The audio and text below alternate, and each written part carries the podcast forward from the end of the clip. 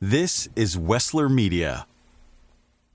The following is a production of Wessler Media, distributed on the Evergreen Podcast Network, and contains content that may not be suitable for all audiences. The number you have reached is 100.7 WMMS. It wasn't just a radio station, it was a lifestyle. Cleveland is, is a rock and roll city for sure.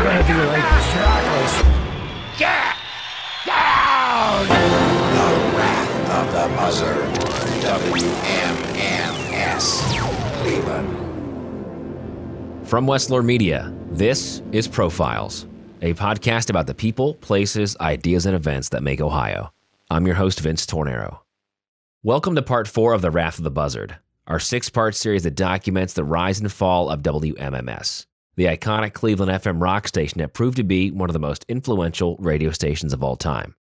If you missed the first three episodes, we encourage you to catch up on those before listening to part four of our series. Our last episode ended with John Gorman and his team celebrating a monumental, albeit brief victory. After one year, WMMS's ratings shot up, proving to station owner Milt Maltz that progressive rock had found an audience in Cleveland. But a flash in the pan will not keep Maltz happy. So, what can the Buzzards do to keep their growing audience? They may not have known it then, but WMMS, through innovative merchandising, marketing, and concert promotion, were on its way to becoming more than just a rock station. They were about to become an institution in Cleveland. And the DJs of WMMS, who made careers out of playing rock music, they were becoming rock stars themselves. I remember days when everything you wanted was downtown. And then came the 50s and 60s, and nobody came downtown. Places were closing. And then the rock concert started.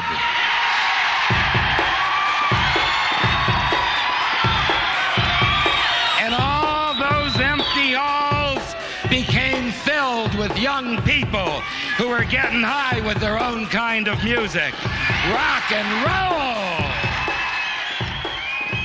Here's John Gorman, operations manager from 71 to 86. One of the way, ways we get tied in with concerts was we would check around anybody doing a concert. We said, hey, look, we'll give you some free advertising if you put our call letters on the tickets and your advertising. So it just says WMMS Presents. Almost every concert listed, no matter who the promoter was, it was a WMMS Presents. Ed Flash Ferenc, former morning show host and newsman. every show that came into town, MMS here, MMS there, eventually billboards. That had a big, big role in solidifying the foundation of the station. Our sales manager, Walter Versky, gets a call from Jules Belkin.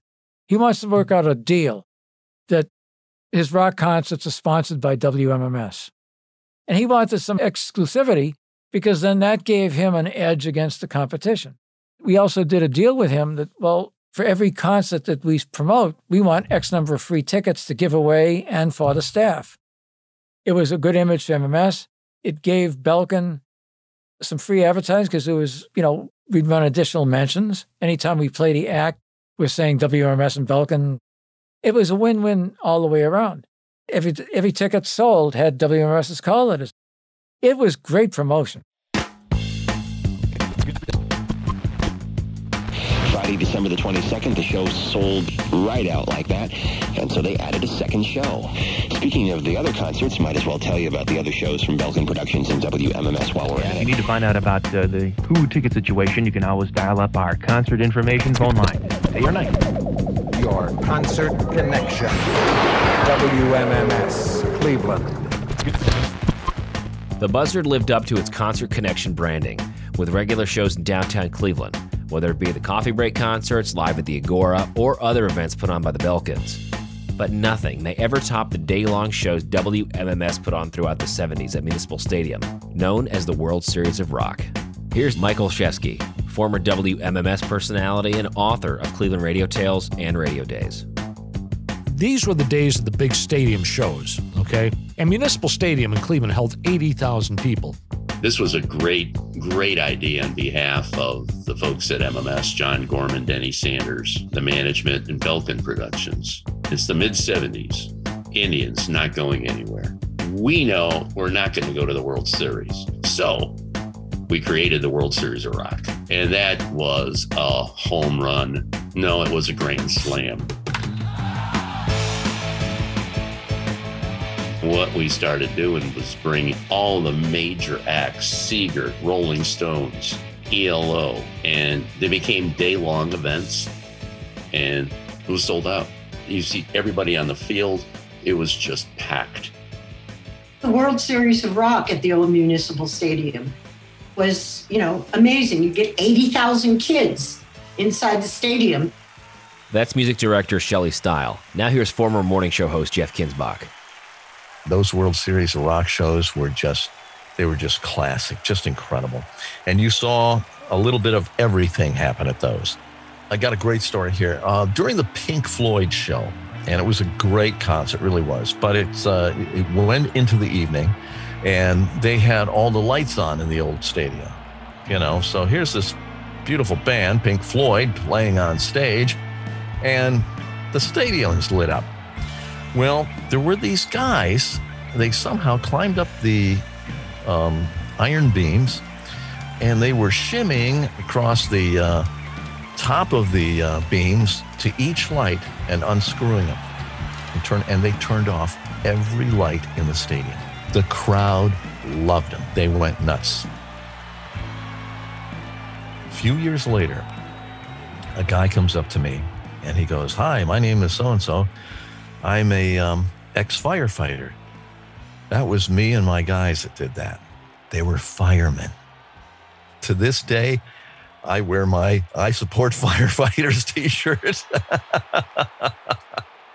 when things get that big, sometimes they get out of control. And it was no, you know, it was not Belkin that did it. It was not the uh, certainly uh, the radio station's fault. It's just that you're dealing with eighty thousand people, you know, and um, th- those were also days of a lot of booze and drugs and everything else.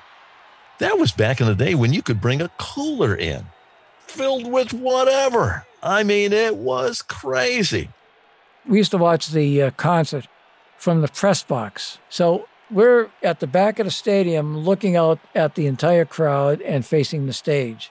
But Murray would, every World Series, he would take a break and said, Let me, I'm going to walk down to the crowd. And it was the most amazing thing. As Murray would enter the crowd, it would be like the Red Sea parting. And people are just, Murray, Murray. All you're hearing is people shouting, Get down, get down, get down, Murray, you know everybody was passing Murray joints and quaaludes and cocaine and you name it. And Murray would come back and he would just dump all these things. And it was like he went trick or treating. You, have come back from the Halloween of Halloweens, except it's all joints and quaaludes. and he'd say, Well, this is what they're doing out there. During the Rolling Stones, Jules Belkin came up to me backstage and he says, uh, The Stones are going to be a bit late. I need you to go up on stage and entertain the crowd. And he walked away. And I was like, okay. So I grabbed Flash and said, hey, we got to go up on stage and entertain the crowd. Um, the Stones are going to be late. So we're walking towards the stage and Flash is saying, God, what, you know, what are we going to talk about? And, and then Flash goes, Oh, I know what we can talk about. The free clinic has an announcement of what you should not be taking that's going around at the concert. I said, okay, great. Okay, we'll play off that. That'll be great. And I passed this guy who's putting a fresh bag in the garbage can. I grab the black trash bag. It's a plastic trash bag. I blow the bag up so it's really big, looks like a big balloon. So we go up on the stage and you look out across 80,000 people and it's wall to wall people. And you are walking on that stage and your eyes are scanning the crowd, there's cutoffs, there's halter tops, there's guys with their shirts off, there's beer, there's somebody spraying champagne all over the place, there's joints being passed around. You name it, it is a rock and roll crowd to the max. And it is as far as your eye can see.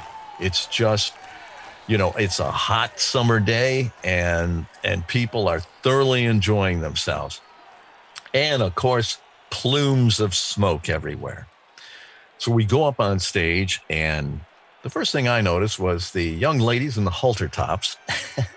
and Flash starts making the announcements uh, uh, if you're taking these green pills, don't take any more. Or the don't take any blue pills, or this is bad, or that's bad. And the free clinic tents are here and there. And, you know, we're going through the whole routine of that. And we're talking about upcoming shows that are coming and uh, just kind of entertaining the crowd a little bit. Meanwhile, I'm still holding this bag. And we must have been up there for 10 or 15 minutes. Got the cue from backstage. Rolling Stones are here. They're going to be on stage in a few minutes. Crowd is, you know, going crazy. They're ready for the show and everything. And we start to walk off. And I walk back to the microphone, and Flash comes back with me. And I go, Oh, by the way, me and Flash found this bag of Colombian gold. I'm sure we're all on the honor system here. Whose bag is this? place went nuts. so we threw the bag out into the uh, audience and uh, ran off stage.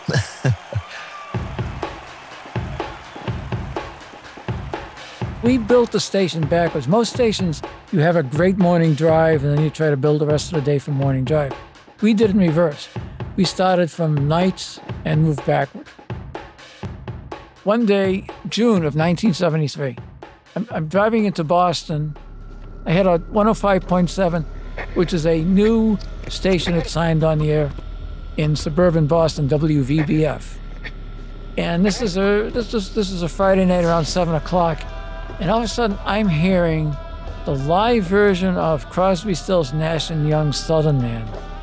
I say, "Holy crap, this is good!" And it's followed by uh, the MC5 Kick Up the Jams with the F word edited. And I'm just hearing all this great music, and this guy comes on and goes, eh, BLF Bash here, WVBF, and uh, we're going to play a song. BLF Bash right here. I'm going to drop some more of these uh, musical pearls in my bash bucket and roll them around for your musical elucidation. And uh, sure, this really tickle you, BLF fans. This guy is doing it right. This guy has the energy. But I didn't have a, I didn't have a radio station to hire him at. But when I got to MMS, I did. I wanted to hire him. Well, let me uh, straighten my tie here.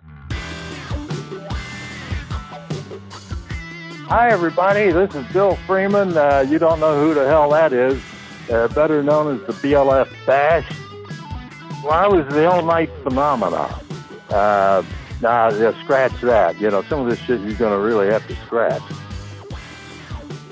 So I was the all night guy at MMS uh, from 76 until 1998. I was born in Burbank. I grew up in the San Fernando Valley. Uh, I was always fascinated as a kid listening to radio, uh, all kinds of music. This, this was my criteria from when I was a kid. I wouldn't listen to anybody unless I felt they was having the time of their life on the radio. So I worked at WNAP in Indy for about six, seven months, and then went to Boston. I uh, played the Stooges and MC5, and of course I was playing Deep Purple. You know, good, you know, Steppenwolf, all these good hard rock bands. So I was kind of known for being the uh, hard rock guy. The All Night Bash got the biggest ratings anybody'd ever gotten in Boston. John Gorman heard it, and he liked what I did. I didn't know who he was, you know but I'd heard of MMS. By that time, MMS would always be mentioned in the Billboard Cashbox magazines of doing this, of presenting this band. You know, when John approached me, you know, he called me and uh, he says, "Well, why don't you come through here? Uh, uh, we'll meet in the uh, press box for the uh, World Series of Rock and Roll featuring the Rolling Stones." You know, I hustled my ass to Cleveland, got there in time for the show. I told John, look, I'm making huge bucks there, but the station's going to degenerate within a year. Probably going to go as close to disco as they can get. And I said, you call me in a year or I'll call you in a year. That's the way it worked out. And he says, yeah, I'm tired of working it. You know, they're changing the format and doing all this stuff. And, but I don't want to make personal appearances. I don't want to be on the, I want to be nights. Well, all nights are the hardest position to fill. But you have an audience listening at night, especially back then. And so it was a deal. Overnights, for probably 90% of uh, disc jockeys in those days, was uh, like being uh, sentenced to uh, you know prison or uh, they died and went to hell or something. Me, I got into it because when I was a kid, I learned the baking trade. And then by the time I was working all nights during high school, I'd have KFWB, KLA, the two big uh, rock and roll stations in LA at the time, the top 40 stations. And uh, it was a whole different animal, a whole different attitude. Once in a while, you get a disc jockey, uh, like after midnight. Usually, they'd work the midnight to six shift. That would just uh, open up, and uh, every once in a while, you'd hear a disc jockey who you really uh, got to feel that this guy really enjoys being on all night. Something interesting going on there. It's 11:55. This is Betty Korvan. Stay tuned right now for the BLF Bash. She's up next to open the after hours joint on the other side of this one. Maggot Brain every Saturday night for the guys coming home from the bars. You knew what time it was when you heard Maggot Brain. The real story on Maggot Brain, I never engineered that. You know, I'm going to play Maggot Brain, and this is going to be a sensation, and this will be a part of the BLF Bash. Uh, I played that one time. It had been played before. All those albums had a paper on front where every time you played it, the disc jockey initialed and put the date it was played. So that that way, if I played a song the night before, and uh, Jeff Kinzbach came in and was going to play uh, the same song, he would see that I had played it three hours before, so he wouldn't play it. So we wouldn't be playing the same shit over and over. So uh, I had, you know, I saw that it had been played uh, numerous times in the past, you know, when it was out originally but it hadn't been played for a while. So I put it on. And uh, the phones went ape shit. They got pissed off if I wouldn't play it. And I said, oh, okay, we got little cult members here. Uh, that's the way cult members are. They're little spoiled brats. It's got to be this song or you're an asshole. You know what I mean? So anyway, I started playing it every Saturday night, but I played it at 3.15 in the morning. I figured if these assholes want to, you know, want me to play that, you're going to have to stay up to 3.15. That's when I started playing at 3.15 in the morning. And then, uh, oh, about five, five years later, I decided, you know, I want to get this out of the way early. So I, I got it up to, I put it up to 1.30. So, uh, so that's, that's, that's the way that got started. The first night I went on MMS and every night for 22 years, uh, I had the same attitude. We're going to have a good time. It's going to be high energy. There was no way you was going to get tired being up all night. It was fun to listen to. That that was the whole point for me. The whole point for me was big fun. 250s a time as you gorge yourself musically with one of the real mobsters at a monster music scene, the big BLF Bash at WMMS 100.7 Music Marathon Station. Fools out from Alice Cooper. I think that sums up every senior's sentiment from Sandusky to Ashtabula and all the way past Canton, too. 1974, we were on to something. 1975, we knew the course we were on was the right course. Initially, our biggest audience was at night. Our audience was high school seniors going to college, you know, you'd be in school in the daytime. At night, you're doing homework and you have the station on. So the last area to be really tackled was morning drive. Co host Ed Flash Ferenc on how the long running morning show began. The name Flash actually came from Denny Sanders. I started there in 1973 and they needed some help in the newsroom. MMS, I don't know, there was just something about it. Something about it. I listened to it when I went to Cleveland State in high school. I was listening. You saw where radio was going. It was FM, and uh, put my application in, two bucks an hour, and that following Monday I was working. Before Flash began working at WMMS, he was across the hallway at their sister station, WHKAM. Now it wasn't MMS; it was HK, but it was, you know, footsteps away. Denny Sanders was doing the morning show, six to ten in the morning and it was what they called rip and read. So he would come in the WHK newsroom, rip some copy off, and then run in. Well, since I was working there and I wanted to be at MMS, it made sense that I could put something together for Denny. And uh, one day, I was on the phone too long. I was trying to confirm uh, a story, and I ran in at the last time. And Denny didn't have any opportunity to pre-read anything that I gave him. I mean, it was like seconds away. So I hand him all this. He goes, "Oh, you give this to me now? You just flash right in here. That's it. I'm gonna call you Flash."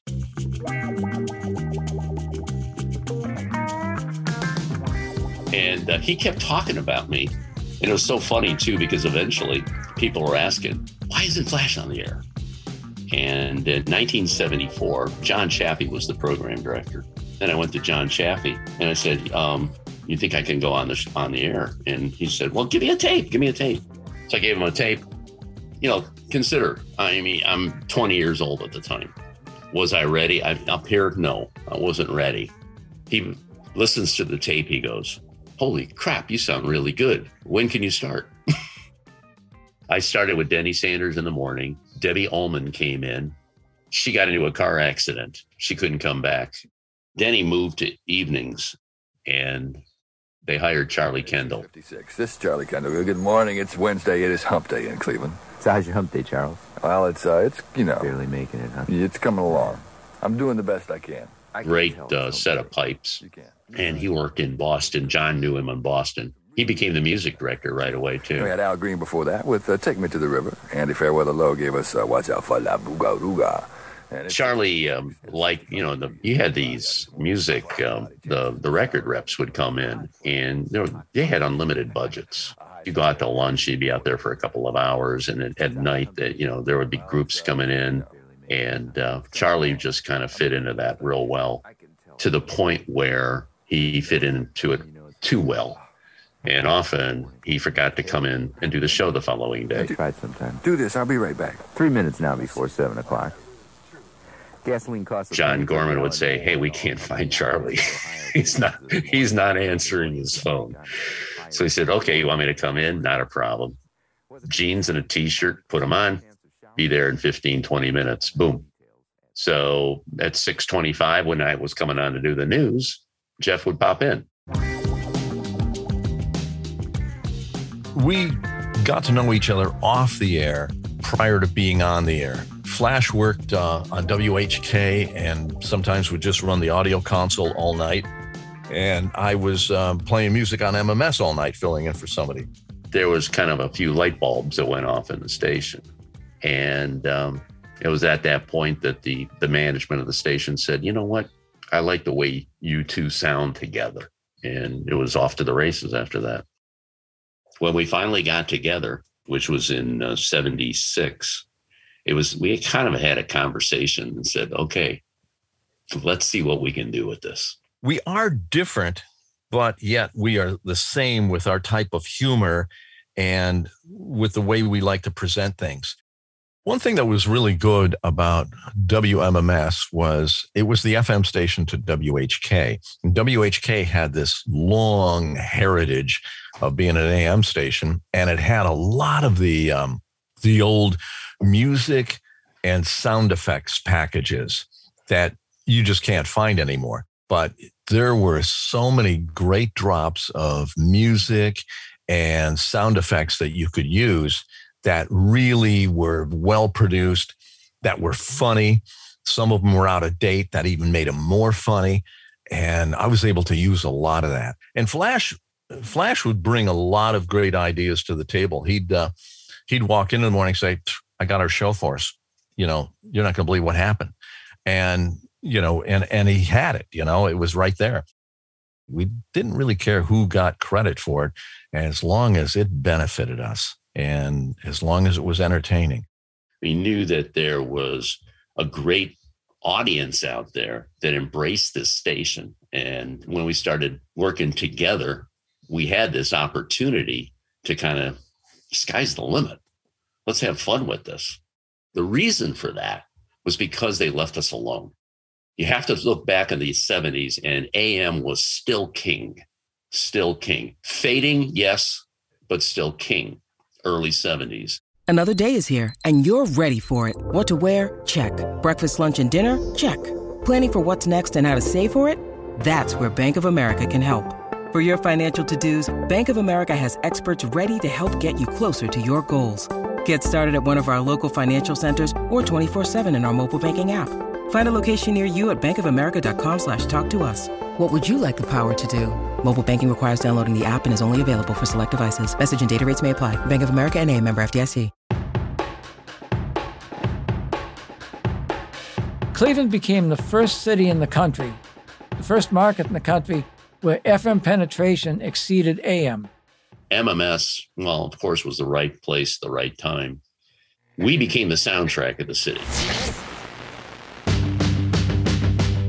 Hi, this is Wolf Goose, Mama Chupa Hopaloopa, the Chick House Band on WMMS 101 FM on your dial. Listening to it, getting right through it. The best, the greatest, the FM station of the world. Cleveland has a long background of being an incredible radio market. We're talking about Cleveland. I'm talking about the city of rock and roll. I'm talking about the place that rock and roll was discovered. 1951, Alan Freed said rock and roll in Cleveland. And here we are. Alan Freed coined the word rock and roll. This is Alan Freed. Back in 1951 in Cleveland, we coined a phrase that became the biggest pop musical era in the world. The words rock and roll. I don't know what it is about Northeastern Ohio that made it such an incredible radio market, but it was. Let me hear everybody say yeah. Yeah. yeah. Everybody say yeah. Yeah. I don't think they can hear you. Let me hear you say yeah. Yeah. Cleveland radio was always a step above a lot of other stations around, around the country. People used to drive up with all their disc jockeys, listen to it on the radio, and then drive home and say, This is what you should be doing. It was a harmonic convergence. You had a lot of young and up and coming talent with a brand new format, really. It was only a few years old. And you had amazing music that was coming out. Sly and the Family Stone. That's David Bowie. And we did Mott the Hoople doing Roll Away the Stone. Led Zeppelin, Stones, Fleetwood Mac, and uh, a band called The Who, who you may have heard of. Huh? Cleveland was embracing rock and roll to the point like no other city could. We were selling more records per capita than any other city in the country. The, the folks in Cleveland needed something to embrace, and it was the music. It was the music. And then MMS had the people on the air that were passionate about the music. So there was that one to one connection. He says, Hey, you got to listen to this track. I think you're going to like it. Boom. And then that record would sell. Here's Denny Sanders, personality at MMS from 71 to 86. The audience began to trust us when it came to breaking music. They thought, well, if MMS is on it, there must be something valid about it. We were listening to every album that was coming in, every single coming in. And another part, too, is we did everything we could to support local music. You know, people that grew up in Cleveland thought the Michael Stanley Band was that big everywhere and they'd be shocked when they, you know, they go to Ohio State, and it's like, Michael who? Tomorrow, same sort of day. Some hometown pride and joys. The Michael Stanley Band from 100.7 W. We took chances. We had good ears in terms of listening to what was coming up. We were always figuring out what the community was listening to, what they liked. Next, it's the Cleveland Countdown Show, the 20 biggest albums this week here in Northeast Ohio. Poser mania grips the nation. Take off, Um, at the same time, uh, we made the choices of what new music was going to come on the air. I mean, I remember Leo playing ABBA's uh, Dancing Queen. Now, in a million years, you'd never hear that on a rock and roll radio station. But, you know, if you think it's going to work, go for it. We knew how far to push it to make sure that we didn't become too hip for the room. This is a very important point. You can be the most cutting edge radio station in the world, okay? But if you're only reaching aficionados, you're not going to have enough of an audience so we always tried to strike a balance between playing some cutting edge stuff, but also making sure we had enough journey on there so that the kid at the gas station wouldn't change the station. And that's how you break music. We were known to be the number one radio station in the country to break new music. I mean, people like Roxy Music broke out of Cleveland, Bowie broke out of Cleveland. Here's Leo in a 1998 interview on the radio station. Certain bands were identified with certain people. Now, that's how actually uh, the claim to fame for Kid Leo was really the bands that I broke. That is how people came to uh, know me, uh, I, I think respect me, like me, because they like the bands that I played for them. Early 70s DJ Donna Halper. I mean, people associate me with Rush, but we championed bands all the time. The sensational Alex Harvey band, which kind of fits in the totally weird category, were popular in two cities, Los Angeles and Cleveland. The other thing to remember when you break music to the masses is that they're always about six or eight months behind what you're trying to do, and you have to hang in. For example, when we first started to play David Bowie, we got all kinds of calls from people that said, We want to hear the Allman Brothers. Okay. And then about X amount of months later, we started to play Bruce Springsteen. Well, who's this guy? Where's David Bowie? And then a couple of years after that, we started to play the police. Well, who are these people? Where's Bruce Springsteen? So, yeah, the, the audience, in, in many cases, and not always, but uh, too often, will initially reject anything that's new. But once they hear it after a while and get used to it, then all of a sudden they fall in love with it. John was brilliant when he'd go to record stores and check what was selling, and it was stuff that MMS was playing. And that's because MMS was breaking new music every day. You turn it on, oh, we got this new album, and okay, we got this. We're going to premiere this. Coming. And uh, got this thing here for you. It's, it's soon to be a collector's item. Well, it is right now. you can't get it no place, but I'll tell you, it's a good one if you want it. And you're the third caller at 578-0101. You know what? It's yours. Boom, boom, boom, boom. And it was it was infectious. They got up in the morning, they listened, you know, to Jeff and Flash. During lunchtime, they listened to Matt and definitely heard Leo on the way home. And on the weekends, you had The Weekend Never Ends. That was another ID that we played. That pretty much captured what the whole station was. MMS was the weekend that never ends. The weekend never ends on WMMS Cleveland. This was a radio station that, if we weren't in radio, this would be the radio station we listened to. Every day was an adventure at that radio station. I mean, I'm not exaggerating when I say there was never a dull moment there. It was this team and its excitement and everybody on the same page and everyone contributing. We did sort of a, a rock version of a Christmas carol. Ladies and gentlemen, the premiere performance of the WMMS Buzzard Theater of the Air, Charles Dickens' A Christmas Carol, adapted for the Buzzard Theater of You the know, Air. instead of Ebenezer Scrooge, it was Iggy Scrooge and it was played by Murray Saul and things like that. Yes, that's old Scrooge. Iggy Scrooge. Out that is the uh, oversized, overaged, and underhaired rock critic? That's just old Scrooge. Christmas music! None of that! Just get out of here, punk! What right have you to be merry? You're poor enough. What right have you to be bummed out? You're loaded. Yeah, and I'm rich, too. But what's Christmas to you but a time... But it was so well done that we knew we had the greatest team. We were the station that played together as well as worked together. You, ah, now I'll just close the window and I'll lock her outside. well, so you're the people who listen to Betty Korvan, huh? This is Jeff Kinzbach. Just thought I'd uh, step in here for a few seconds and uh, kind of quiet down old Babs, who's uh, saying a lot of nasty things about me on the radio. And it serves her right. I locked her outside the window here on the 12th floor. Uh-oh. All right. Oh, hey, hey, hey, you, you can take a, you can take It take a was awful cold out Hey, there, hey, Kinzbach. Uh, what are you gonna do, Betty? Kinzbach. Come on, settle down. What are you gonna do about it? I'm twice your size. Ah, but uh, Oh, wait a minute. I have these If you think that kung fu stuff is gonna work on me,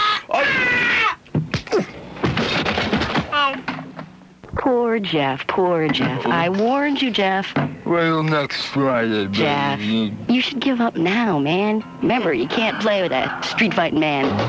Squirt. Or lady, as the case may be. Don't call me a squirt either. As freeform as it was on the air is exactly how freeform it was in general. You know, the 70s were one step away from the 60s. And so there was still that whole counterculture kind of ethic going on. We party our, we party our, our asses off. A nice long, long party that'll take all weekend to do. What happened at MMS stays at MMS. Otherwise, we'd all get arrested. Whip a little bit and pass a little bit and carry on. Oh, I know what's going on. It was managed chaos. Is what it was. Blah, blah, blah, blah, too. Blah, blah, blah, blah, blah, blah, blah, dee. Blah, blah, blah, wow, wow, wow. Back in the day, there were a lot of drugs, and so everybody was doing a lot of drugs. Boola, boola, boola, boola. Go get 'em. It was just the way it was. First, I'm gonna walk around with a hundred dollar pill pinned to my lapel and a hundred gram bag in my pocket. Honor it, treasure it. Oh, the gold and the red. Yes, yes, yes, yes. Hallelujah. Artist David Helton. we all have our stories of party party, and, and certainly Shelley could uh, Shelley could keep up with the rest. We could. I learned to keep up with the rest of them. Let me put it that way. In her world, she was uh, rocking and rolling. She was the music director of MMS. She was very good at her job, and uh, obviously, and I, I don't want to reveal too much. It's none of my business to do that. Here's an example. Use your imagination. Play the Allman Brothers live at the Fillmore East whipping post and go hang out with your boyfriend for 20 minutes. None of us will ever run for public office. I guess you worked hard and you played hard. We all went to uh, Kent State for a Jethro Tull concert, and we were going to go to Murray's for a, a kind of like a private meeting afterwards and just kind of party and have a good time, maybe throw around some ideas. Murray comes out on stage, he's stumbling, he's kind of wobbly a bit. It's like, oh my God. Comes up to the microphone, the first thing out of his mouth, Kent, I love you. and was like, oh no. Oh, yes. So Murray is, you know, trying to introduce the band, and he goes, You know, after the show, I'm having a party at my house, and you're all invited. I love you. And he gives out his address. And we went to the uh, party afterwards. It was like you couldn't find a parking spot within three miles. The place was jammed. There were crowds in the streets. It was absolutely nuts. And would you do that? Of course not. would I do that? Of course not. but it was chaos. Then there's music blaring from inside the house. And I remember we somehow got ourselves in the house and um, eventually found Murray, and he's just having the time of his life, partying, having a good time.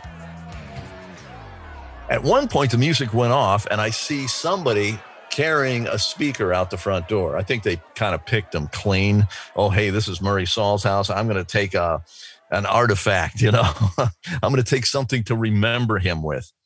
It was great. It was it was managed lunacy, and it all came out perfectly well. Um, and as long as the station was making money, which it was, obviously we were doing something right. The rules that I was given by Carl Hirsch, who was the general manager for many years, were the rules that everybody had to abide by, which is get me ratings and don't lose the license. That, that was that was my job. And that's really what it came down to. So it means nobody drank inside the studio. FCC rules are you're not allowed alcohol. Uh, you know, you definitely can't smoke pot in the studio. you want to smoke pot, go up to the roof. Usually, if you say, hey, have you seen somebody? They're on the roof. You know what they were doing. That's one of the things that I promised Carl Hirsch. I'm not going to jeopardize the license. He gave me an incredible amount of freedom. With, with what we were able to get away with, we can keep a few rules in place. By the time they got around to caring about us, we were making a lot of money for them, and they didn't know how. And so that was an advantage because then they couldn't touch it. They couldn't radioize it. Right. They couldn't corporate culture it because they didn't understand it. And uh, that, that gave us really a chance to continue what we wanted to do because we were making the money. Management didn't dictate to us. I remember one night we pulled all the commercials off the air in the middle of the night. It was April Fools. And we went into this into the production studio and we made fake commercials. And they were outrageous. And we ran them the whole next day. JD Snodgrass knows there's nothing finer than getting into someone's pants and finding they're wearing a pair of denim underwear. I'll have one of these uh, Nixon hot dogs. Oh, sure. Hey, what's Steve did? Feeling completely feminine is refreshingly easy with Norforms, not a powder, not a spray.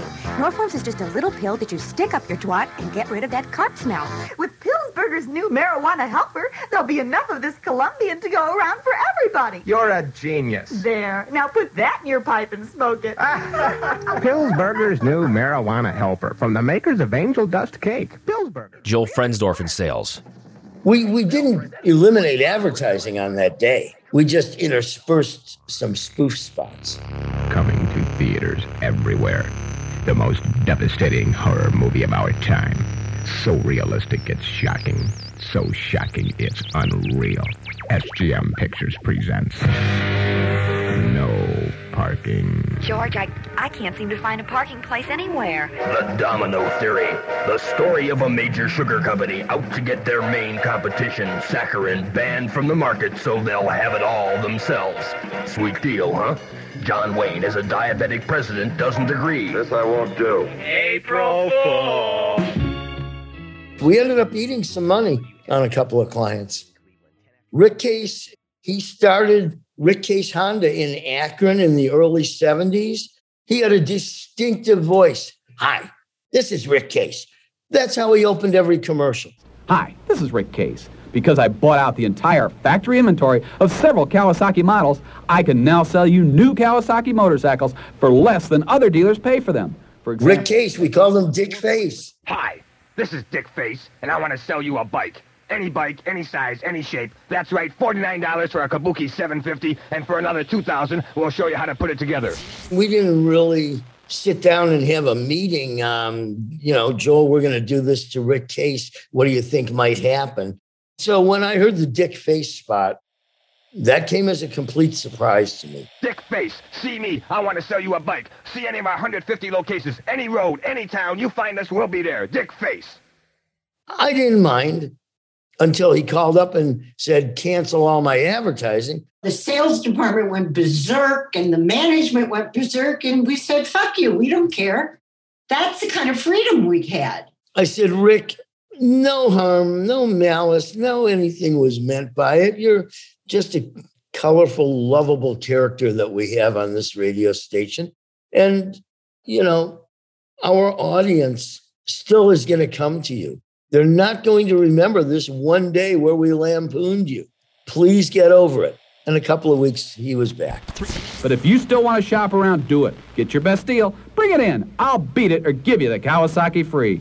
No payments till June with our easy finance plan at all Rick Case Kawasaki Discount Cycle Centers. You tell him, Rick. Nine minutes after six from MMS 609 the time. Jeff Kinzbach here.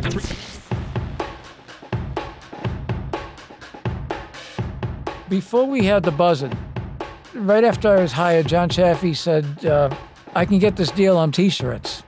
So we did a couple of hundred of these t shirts with the uh, mushroom, and they all sold out. And this is when MMS was really in no, this was pre buzzing. But we didn't make money on it. We lost, we lost money because we didn't know merchandising and all that. But we became a button on everybody's radio. All of it just fell into place. You know, if people like what we're doing, they're going to put bumper stickers in their cars. They're going to wear buttons. They're going to do all these things. We have to have shirts. We have to have merchandising. That was a hard sell. We pitched Carl for, you know, quite a few months until he agreed to do a bumper sticker. He says, you know, that buzz is just your ego trip. Nobody's going to put a bumper sticker in their car with, you know, with that bird and all that. I mean, no, nobody's that loyal to a radio station. David Helton's doing artwork for the station every week that goes into the Scene magazine or goes into the Plain Dealer. He's also doing a T-shirt quarterly. Every every bumper sticker that came out was just slightly different than the one before. If somebody looked at an old bumper sticker and knew and said, "Oh, it's a little different size. Oh, it's a little different color. Oh, the buzzer looks a little different." We were the only radio station in the world that had an, a full-time artist. John and and uh, Denny and Leo especially. They included me as part of the staff, which was unusual. You had David Helton, who created the Buzzard, which was the Mickey Mouse of Cleveland. I mean, I had little nephews. You know, they they, they knew the buzzer. They, they knew it was a radio station. They knew it was something important. They were like three and four years old. Dan Garfinkel, the promotion director, uh, Dan was the original promotion director that brought so much to the station. He was my partner in promotion. I was his partner in promotion. I helped him as much as I helped John. Dan Garfinkel and Jim Marchison were incredible promotion directors. He lived in the apartment across from Murray Saul. That's how we got Dan. And when Dan took over the merchandising, we started getting our t shirts in department stores. The first t shirt sold out. We did another run. They sold out. We did a third run of long sleeves in the winter. That sold out. Then we started saying, let's do a t shirt a season. Those t shirts were like cigarettes in prison. Everybody wanted one. I remember seeing an MMS t shirt on Saturday Night Live. I remember seeing Brian Wilson of the Beach Boys jogging in a, in a, in a t shirt. That was the kind of merchandising we would do. And then it was like, don't stop with t shirts and bumper stickers. Let's do anything. Let's put the buzz on anything we can do. T-shirts, bumper stickers, posters. The WMMS Buzzard Sportswear is here. T-shirts, muscle tees, and the new MMS embroidered golf The shirt. limited edition WUAB WMMS space shirts are now available. The all-new Buzzard stick pins. They are here. Buzzard stick pins make ideal gifts, and you can stick somebody in the rear end too, like that. Ouch. We did thermoses, we did t-shirts, hats. We did a, a numerous things. WMS had a promotion where they handed out clips, not roach clips, but you could use it for anything. You could hang clothes with them. Come on, I'm not stupid. I know what this thing is. We had a WMMS roach clip, you know, that I, I still have one. I must admit, at first I didn't know what it was. I thought it was a keychain. What do I know?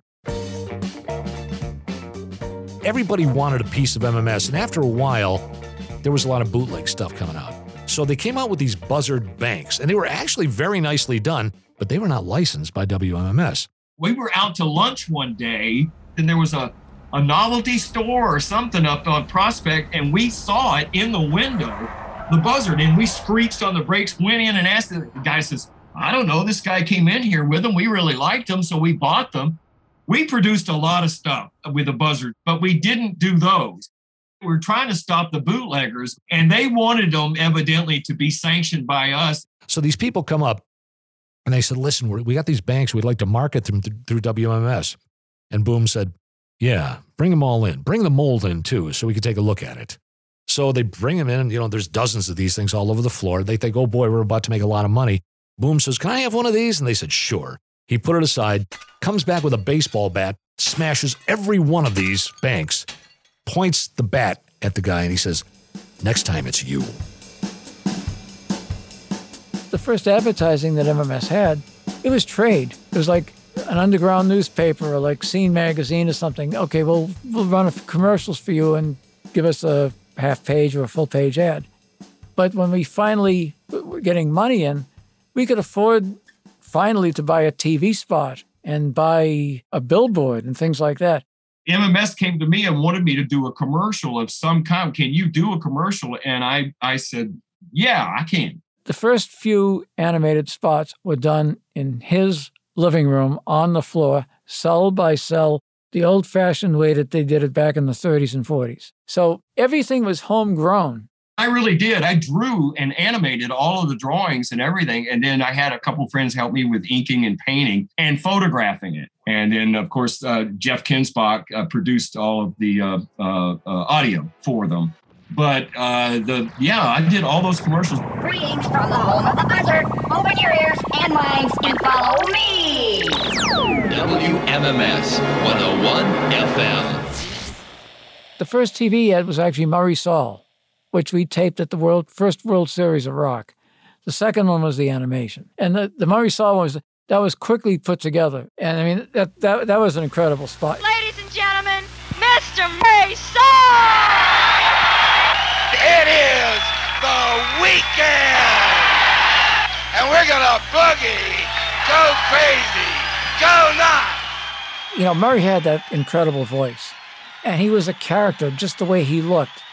And I thought of, wouldn't it be amazing that a person who is the age of much of our audience's parents, imagine a 50 year old man coming on stage and the whole crowd, 88,000 people, are yelling, get down, get down.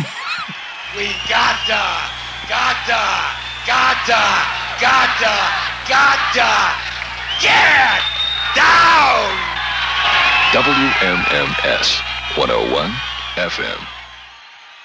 I wanted our air staff, I wanted everybody on the air to be as popular as the music we were playing. Most radio stations, you knew who the morning guy was, maybe, but you didn't know the rest of the staff. And I wanted to make sure that everybody, from Bash all night to Jeff and Flash in the morning to, you know, Matt the Cat middays, Kid, Kid Leo in the afternoon, every one of them had fans. Every one of them, everybody knew what they looked like.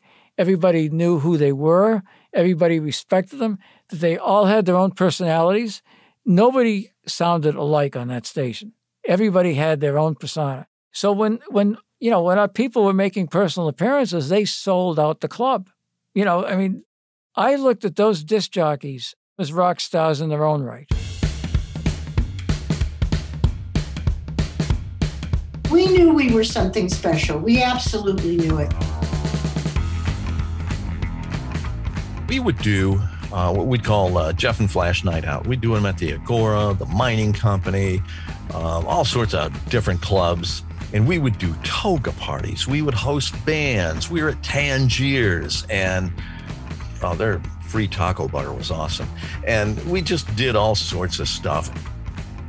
I started making personal appearances. I started drawing quick buzzard sketches in the record department at Macy's or at record stores or at audio stores. And and they would they would book me to spend 3 hours to draw buzzards that people would line up to get quick sketches with their name on it. And I would do these 2 or 3 or 4 minute sketches and people were lined up out the door. I felt like I, I was really contributing something great we would go into a high school and it would be like Beatlemania. Kids would be screaming, "Oh my God, it's Jeff and Flash!" Blah blah blah. It was just, it was like, uh, you know, like you never thought it was going to be like that. Everybody became known. You know, if Jeff and Flash or Kid Leo, everybody's walking down the street, it's hey, you're Kid Leo. Kid Leo, love you, love your hairspray. Keep on rocking. That ain't hairspray, it's oil and lube. Greased up and slick, I'm raring to go. This is Kid Leo. That was a boost to them and that was also showing what we were doing was right.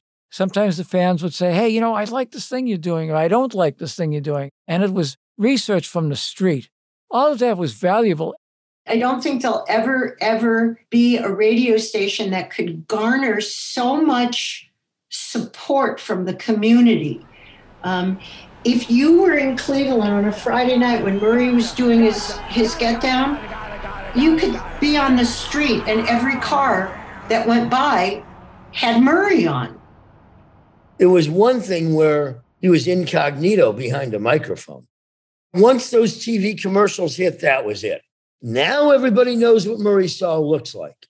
You might not recognize the voice, but you, you can't miss that face. I mean, he was one of a kind.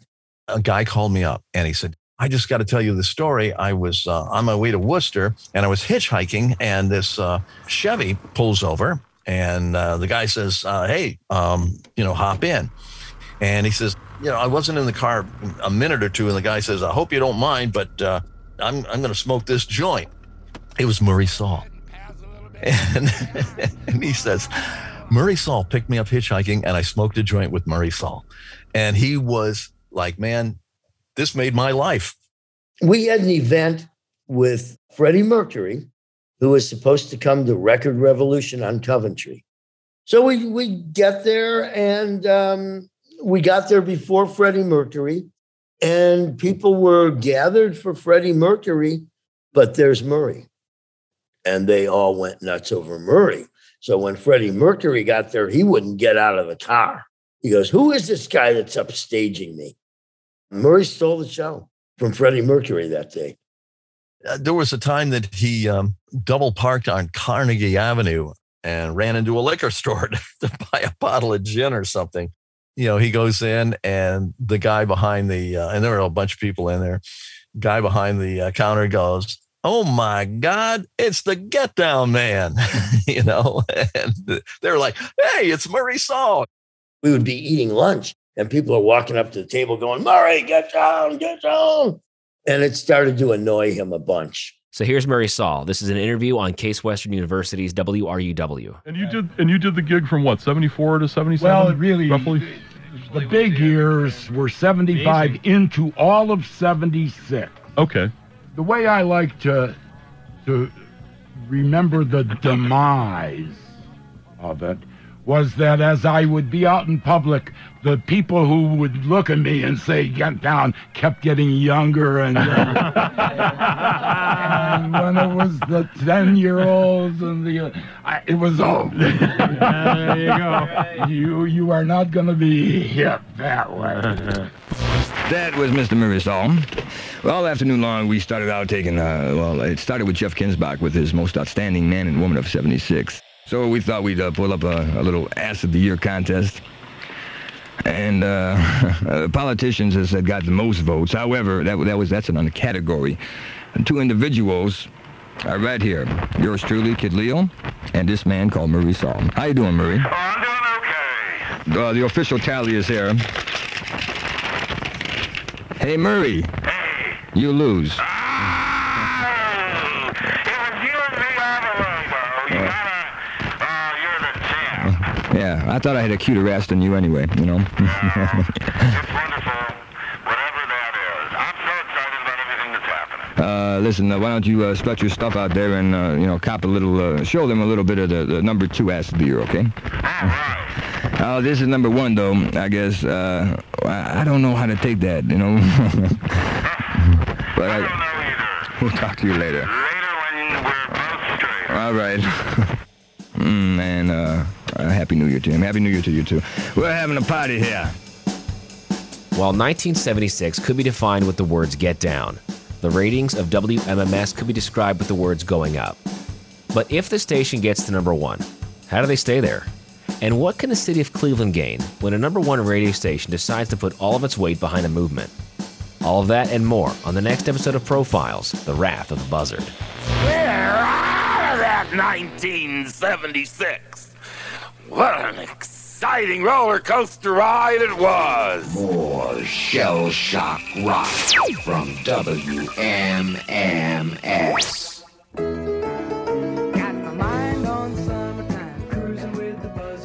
This season of Profiles is titled The Wrath of the Buzzard and is a Wessler Media production. I'm Vince Tornero, host, executive producer, and interviewer, along with my dedicated producer and co writer Kevin Skuback. He edited, arranged, sound designed, and mixed this series, as well as recorded what he calls needle drop knockoffs for this production. Big thanks to all of our guests Ed Flash Ferenc, Bill BLF Bash Freeman, Joel Frensdorf, John Gorman, Donna Halper, David Helton, Jeff Kinzbach, Michael Olszewski, Denny Sanders, and Shelley Stile. Special thanks to two guys, John Gorman and Mike Olszewski. They spent a lot of time with us and supplied much of the additional audio that you hear. Additional supporting audio also supplied by Denny Sanders, Joel Frensdorf, Art Vuolo, and Matt Wardlaw. Additional production audio from Universal Music Group and SoundSnap. A couple of additional contributions that we need to acknowledge. We have Alex Bevan's The Buzzard Song, that's our closing tune, and also shout out to Gray Perry and the band Soul Tour for the use of their song It's True here in this episode. If you like, there's a few more ways we'd recommend that you learn more about this great radio station.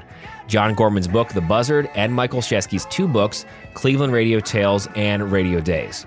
If you can help it, do not buy it off Amazon. Support a great Cleveland publisher, Gray and Company, by using the link in the show notes. This season's podcast cover art is an original creation by the artist David Helton. He's got some great merch and Buzzard shirts for sale. We've got links to those stores in the show notes, too. Time for some disclaimers. We are not affiliated, associated, authorized, endorsed by, or in any way officially connected with 100.7 WMMS, its ownership, or any of its subsidiaries or affiliates. Any audio, individuals, product names, logos, brands, and other trademarks or images featured on or referred to within this podcast or its website are the property of the respective trademark and copyright holders. Appearance on this podcast does not imply endorsement. Final notes if you haven't already, leave us a five star rating and share this podcast with a friend or family member. For Wessler Media, I'm Vince Tornero. Thanks for listening. And now, It's time for me to punch out, wash up, and head home.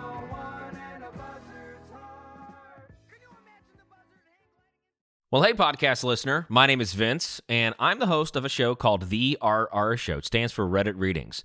We're going to sit down twice a week, and I'm going to bring you the most entertaining stories from all of the best subreddits that exist online. Things like malicious compliance, petty revenge, hey, lady, I don't work here. Oh, there's so much more. Lots of great stories and things you won't believe. Like the one time uh, this dude was caught in a bathroom with his friend and he was slapping them because that was the only way that he could actually legitimately help them. A mall cop comes in with a taser. Oh, yeah, the rest is history. It's going to be fun. There's, uh, I don't know, I got like 20 seconds left, so I don't got much more time to tell you another story. But just join me on The RR Show. It's from Evergreen Podcast, produced in partnership with Wessler Media. So, The RR Show, wherever you get podcasts, subscribe today. And uh, it's like an adult story time. Let's hang out together. The RR Show. Subscribe today, wherever you get your podcasts.